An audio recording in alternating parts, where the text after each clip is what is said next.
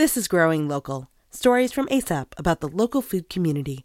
I'm Jen Nathan Orris. ASAP's 2019 farm tour is coming up on June 22nd and 23rd. So let's listen back to last year's tour to hear what the farm tour is all about. We are here at the Farms at Smith Millworks complex. Um, it's an incredible array of greenhouses where a lot of Appalachian grown certified produce and vegetables.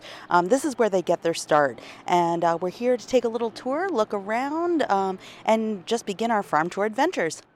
Hi, my name is Brooke Sheffield. Uh, we are at the Lotus Urban Farm Greenhouse.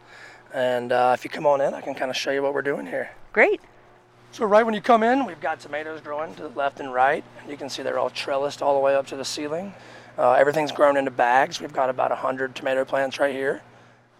And kind of the showpiece of our greenhouse is our um, commercial aquaponics system. We've moved out of lettuce season, so we're on to basil season because of the high temps. And so uh, here we're raising koi and tilapia in our large aquaculture tanks. So you can come up here and see the fish are jumping and ready.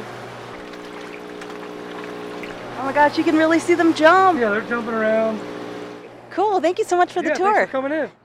All right, we've made it to Candler. We are in beautiful Candler at Smokin' J's Fiery Foods. We are in a pepper field, and there are just peppers as far as the eye can see. We're going to talk about chili peppers, do a tour. We've got lunch and drinks for everybody. Nice. Show us around. You got it. We are looking at about three acres of production here. This is about 30,000 plants. Uh, the field that we're looking at over here to our right is a field of all Caribbean red habaneros.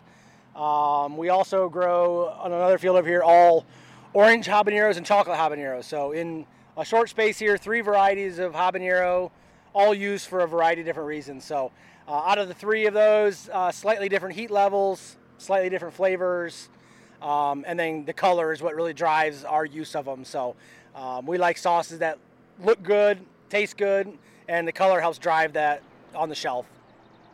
Now we're just down the road at Venzia Dream Farm Alpacas in Candler, and uh, there's some really friendly alpacas here. They're extremely cute and uh, very fun. And then inside there's some very cool demonstrations about um, how they process the fiber into yarn and fabric and all the different things you can make with alpaca fiber. Um, so lots to learn and also some super cute animals to meet. This is Boomer. He's uh, about a 12, 13 year old little male alpaca. Him and Batman back here in the back. He's a little shy, so. He's very charming. He's a he's a nice looking guy. Yes, he thinks so too. we have made it to our final stop. We are here at Mills River Creamery in Mills River, North Carolina, and something really exciting just happened. A mama cow gave birth to a calf, and everybody saw it, and everybody's really, really excited. Aww.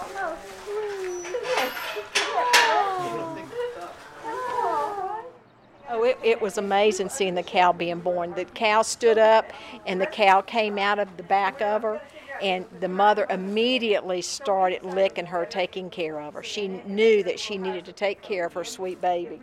Was that exciting for you to see? Very much. It made my day. it was wonderful. Learn more about ASAP's farm tour coming up on June 22nd and 23rd at asapconnections.org.